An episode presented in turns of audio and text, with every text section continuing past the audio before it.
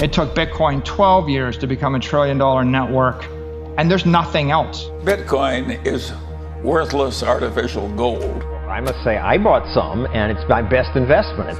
so I'm not uh, bullish on Bitcoin, and, and Bitcoin know, is the best money currently available. Because it's decentralized, it cannot be stopped. And the main motivation is uh, for the price to go up. They don't use it, they don't transact in it, they just hodl it, and, and, and they're hoping to get rich. And what's your response to that? People not using Bitcoin and just hodling it and hoping to get it.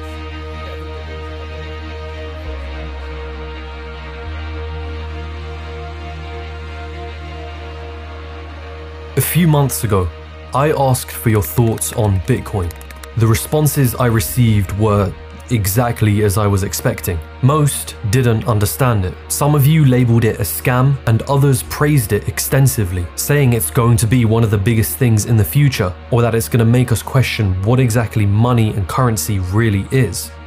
You see, I avoided looking into Bitcoin for as long as I could, but there's only so many social media profiles with laser eyes in them that you can bear before you start to ask, what exactly is going on here?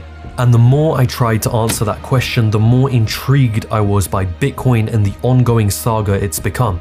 Take, for example, the fact that its creator, an individual or a group of individuals under the pseudonym Satoshi Nakamoto, remains anonymous and unidentified to this day and is said to own 1 million bitcoins, which at the time of making this video makes Nakamoto worth over $62 billion. Theoretically, should the price of a single bitcoin rise to $177,000, Nakamoto would be the richest person in the world, were they to sell their coins. But Nakamoto is only one part of what makes this ongoing saga so fascinating. Truth is, it's a wild world out there, and I think it's time that you and I finally take a step into the realm of crypto and begin to make sense of it all.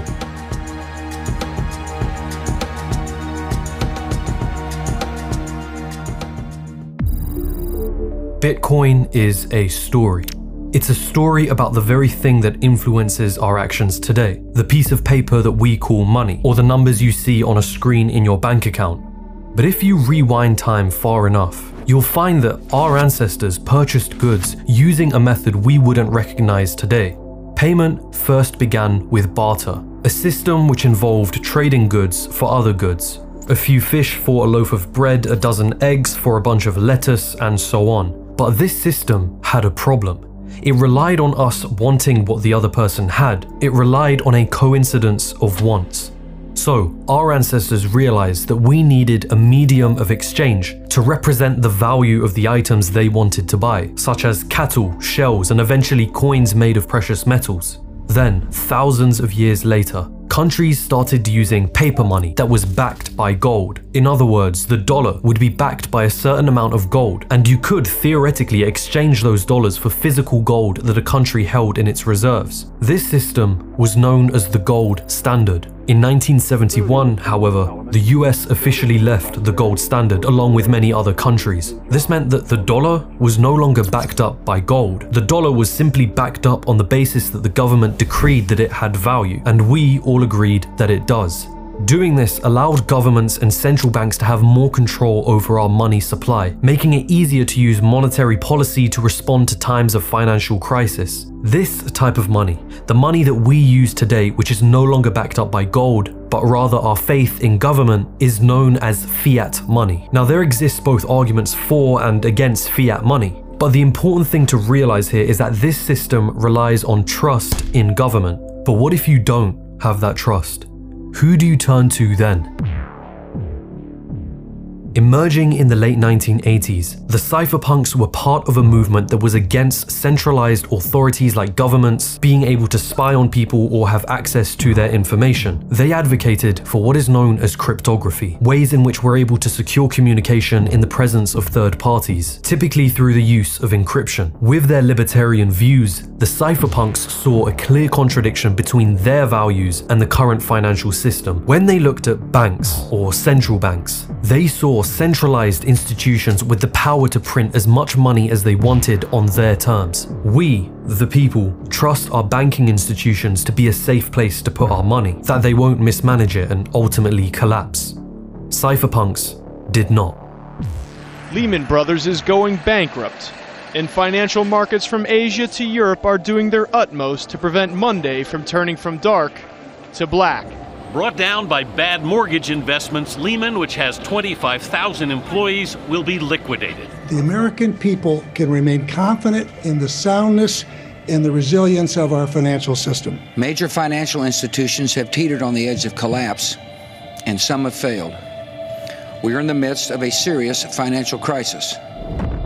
In 2007 and 2008, a global financial crisis was unfolding. A crisis that had its roots in risky lending from banks, so much so that it led to the collapse of one of the United States' biggest banks at the time, Lehman Brothers. It was perhaps no coincidence then that under the shadow of the 2008 financial crisis, a white paper titled Bitcoin, a peer to peer electronic cash system, began to circulate on a cryptography mailing list. A paper that was written by someone under the pseudonym of Satoshi Nakamoto. This nine page manifesto was a blueprint for what Nakamoto described as a purely peer to peer version of electronic cash which would allow payments to be sent directly from one party to another without going through a financial institution. Nakamoto took the technological innovations of former cypherpunks and put them together into what we now call blockchain technology. To put it simply, Nakamoto laid out a framework using mathematics, computer science, and cryptography to create a currency that could be used for transactions without needing to trust a central authority. Trust was the problem Bitcoin was set out to solve. Now let's pause for a moment. Here is where things can get a little confusing. Whilst we've covered the motivations behind Bitcoin, now we must figure out what exactly is it and how is it decentralized. Understanding blockchain technology is the key to understanding the fanaticism around Bitcoin that we see today. Bitcoin is not a physical coin, it is in fact entirely virtual, a digital currency.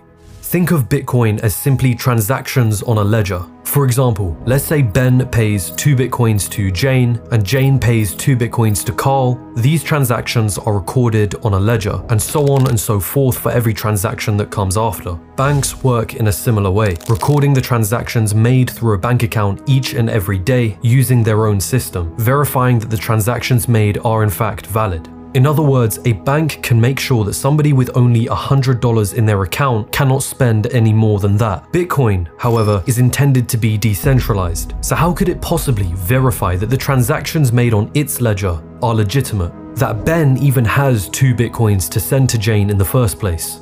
This is where we introduce the concept of a peer to peer or distributed ledger system that Nakamoto outlined in his white paper. Instead of a central authority owning the ledger that records all Bitcoin transactions, the ledger is instead distributed amongst all the other computers or nodes in the Bitcoin network, a network that anyone with a computer can join simply by downloading the Bitcoin software. Now, each time a transaction is made on the ledger, every computer on the network will attempt to verify whether this transaction is legitimate by solving complex algorithms. When a consensus is reached on the network and the transaction is valid, it will be permanently stored on the ledger. If a single node on the network attempts to validate an incorrect transaction, all the other nodes on the network will reject it. And after a certain amount of transactions are made on the ledger, a new ledger is created that contains a type of code, otherwise called a hash, that links back to the previous ledger. This is why we call it a blockchain. Each of these ledgers, or blocks, contain a certain amount of transactions that are then linked to the previous block in the chain. And no public identities are used when transacting on the Bitcoin blockchain.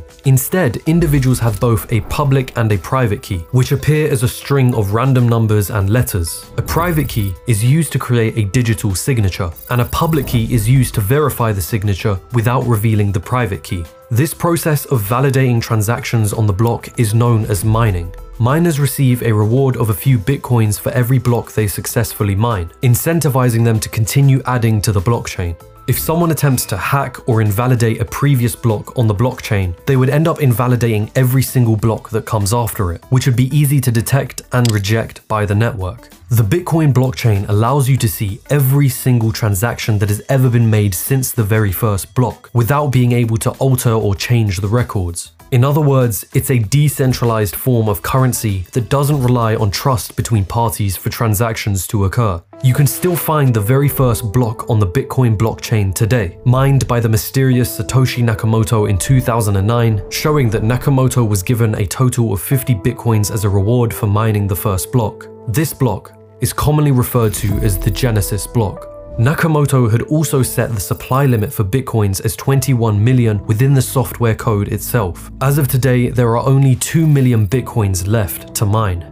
Now, admittedly, all of this can seem very confusing at the start, and it's very difficult to explain all of this inside of one video like we're trying to do now. There are, however, many other resources that you can use to learn about Bitcoin and blockchain technology, one of which is Skillshare, who are kindly sponsoring this video. If you haven't heard of them already, Skillshare is an online community with amazing classes. At the moment, Skillshare has a demystifying cryptocurrency, understanding Bitcoin and beyond class by Meltem Demirors, who does a brilliant job of explaining some of the jargon that you'll commonly hear in the cryptocurrency space and breaking down how Bitcoin technology works. Even better, Skillshare is at the price of about $10 a month for an annual subscription, which is the same price as two coffees a month, and the first 1,000 people to click the link in the description of this video will get a free trial of Skillshare Premium. I've been using Skillshare myself for a long while and I still use it to this day to help me with things like video editing. One class I recently took was on animating kinetic typography on After Effects, but there are a ton of other classes on Skillshare ranging from creative writing, web design, illustration, and all sorts of other things. So remember to click the link in the description below and be one of the first 1,000 people to claim your free trial of the premium membership today.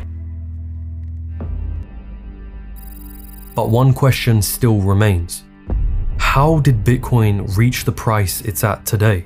Could a digital currency with albeit brilliant technology truly be worth more than $60,000? Price is a matter of demand. So how did the demand ever reach this point in the first place? In early 2009, after releasing their infamous white paper, Nakamoto mined the Genesis block, setting into motion a series of events that would change its future forever. The early adopters of Bitcoin included those from the cypherpunk movement and others who mined Bitcoin just as a hobby. Until 2010, Bitcoin was worth practically nothing, yet that would soon change. That year, during the month of May, a man named Laszlo Hanyecz created a post on a Bitcoin discussion forum offering to pay 10,000 Bitcoins for two large pizzas. Two days later, Laszlo reported that he had successfully traded his Bitcoin for $25 worth of pizza. This was the very first recorded transaction in which Bitcoin was used to purchase a tangible item. And just like that, the digital currency took its first big step in becoming recognized as having value. The 22nd of May was officially dubbed Bitcoin Pizza Day. By the end of 2010, Bitcoin had gone from being worth nothing to 39 cents, and the very first Bitcoin exchange, Mt. Gox, was set up, making it easier for people to trade their Bitcoins with regular currencies. In 2011, Bitcoin reached a price of $1, and suddenly we began seeing the emergence of other cryptocurrencies. Using the very same blockchain technology that Bitcoin uses, these alternative cryptocurrencies, otherwise known as altcoins, aim to solve their own problems by making changes to the original Bitcoin. Whilst Bitcoin's intentions are to be a digital currency, a cryptocurrency like Ethereum is attempting to do something entirely different using blockchain technology, both of which require their own research and looking into. There are currently thousands of altcoins out there, and some of which are Ponzi or pump and dump schemes that serve no use purpose. Bitcoin did, however, struggle in its early years from a poor reputation and multiple scandals. Its use of a private and a public key system allowed for a level of anonymity which made it perfect for criminals and illegal use purposes. Silk Road was a notorious website on the dark web which engaged in the buying and selling of illegal substances with which bitcoins were used for transactions. The website itself was a sophisticated endeavor that proved tough to crack. It used the online currency bitcoins and operated in the so called deep web. Because of this, the association of Bitcoin with black markets like Silk Road put a stain on its reputation that can still be felt today. Another significant scandal during these years was the collapse of Mt. Gox, Bitcoin's first and biggest exchange, which at one point handled up to 70% of all Bitcoin transactions. Ever heard of an online currency exchange known as Mt. Gox? Its website had been one of the largest online exchanges for the digital cryptocurrency known as Bitcoins. The site went offline Tuesday amid allegations of major theft, and Karpeles acknowledged today he can't account for for 850,000 bitcoins. Mt. Gox unexpectedly shut down today, owing hundreds of millions of pounds. What was once one of the world's biggest Bitcoin exchanges, Mt. Gox has filed for bankruptcy protection in Japan. But even during Bitcoin's worst days, the demand still remained. With the launch of companies like BitPay, which provided mobile transactions for businesses wanting to accept Bitcoin, the speculation around the cryptocurrency reached new heights. In 2013, Bitcoin reached $1,000 at its peak before dropping into the hundreds. It was in 2017, however, when Bitcoin faced its most unbelievable year yet. In Japan that very year, a law was passed that accepted Bitcoin as a legal payment method. The hype and speculation continued to mount as headline after headline reported Bitcoin reaching all time highs. It's during these moments of a bubble where suddenly everyone you ever knew is talking about Bitcoin. The market was getting greedy and irrational. There were companies simply adding blockchain to their name and seeing their share prices surge 394%. At the peak of it all in December of 2017, a single Bitcoin was worth almost $20,000. But just as fast as the hype and speculation had come, it had also burst. If you think the Dow had a bad day, Bitcoin's was worse. The price is now hovering around $7,000, a jaw dropping loss of nearly 15%. Just check the numbers. Yeah, 15% over the course of the day. Within days after hitting its peak, Bitcoin began to tumble back down in price, spurred on partly because of government crackdowns as cryptocurrency exchanges were banned in China. The fear of missing out swiftly became the fear of losing money, and the price of cryptocurrencies collapsed 80% since its peak, making the 2018 cryptocurrency crash worse than the dot com crash. I mean, I bought Bitcoin when it was $20,000 and I literally put $300,000 in there. That 300 was like literally my life savings, you know? By December of that year, Bitcoin had fallen to just over $3,200. And yet, despite the crash, Bitcoin's worth remained in the thousands. And now, only three years after the 2018 crash, Bitcoin is worth over $60,000 at the time of recording. Why? What separates a retail investor from an institutional investor? For one, it's money. A lot of money. It's for that reason then that the recent institutional interest in Bitcoin is what is fueling the current insanity that we see today. Just out this morning from PayPal, company's Venmo app will now allow its 70 million customers to buy, hold, and sell cryptocurrency. Now, the rollout begins today and it's going to be available to all customers in the next few weeks. Elon Musk does it again. A shock announcement and an immediate market response.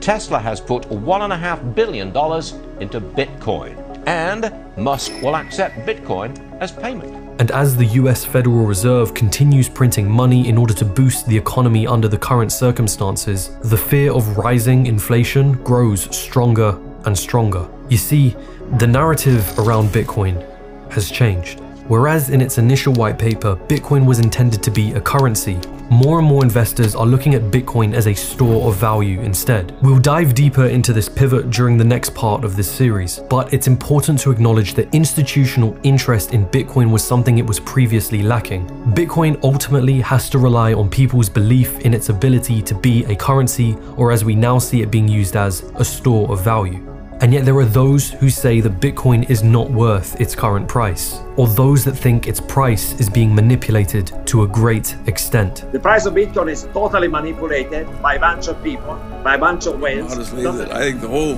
damn development is disgusting This and week, contrary. former PayPal CEO Bill Harris called the cryptocurrency, quote, the greatest scam in history, noting that it is a pump and dump scheme I, unlike I could care less what Bitcoin trades for, how it trades, why it trades, who trades it. If you're stupid enough to buy it, you'll pay the price for it one day.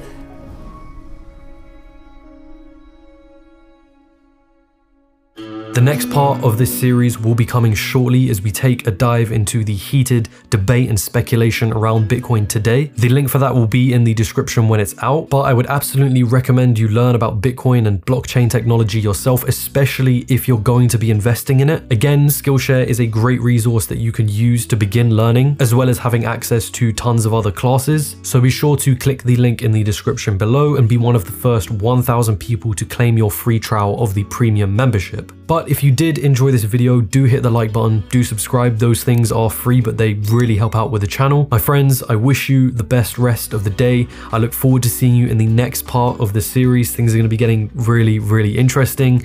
But as always, hand to head, salute. So many days is yet to come.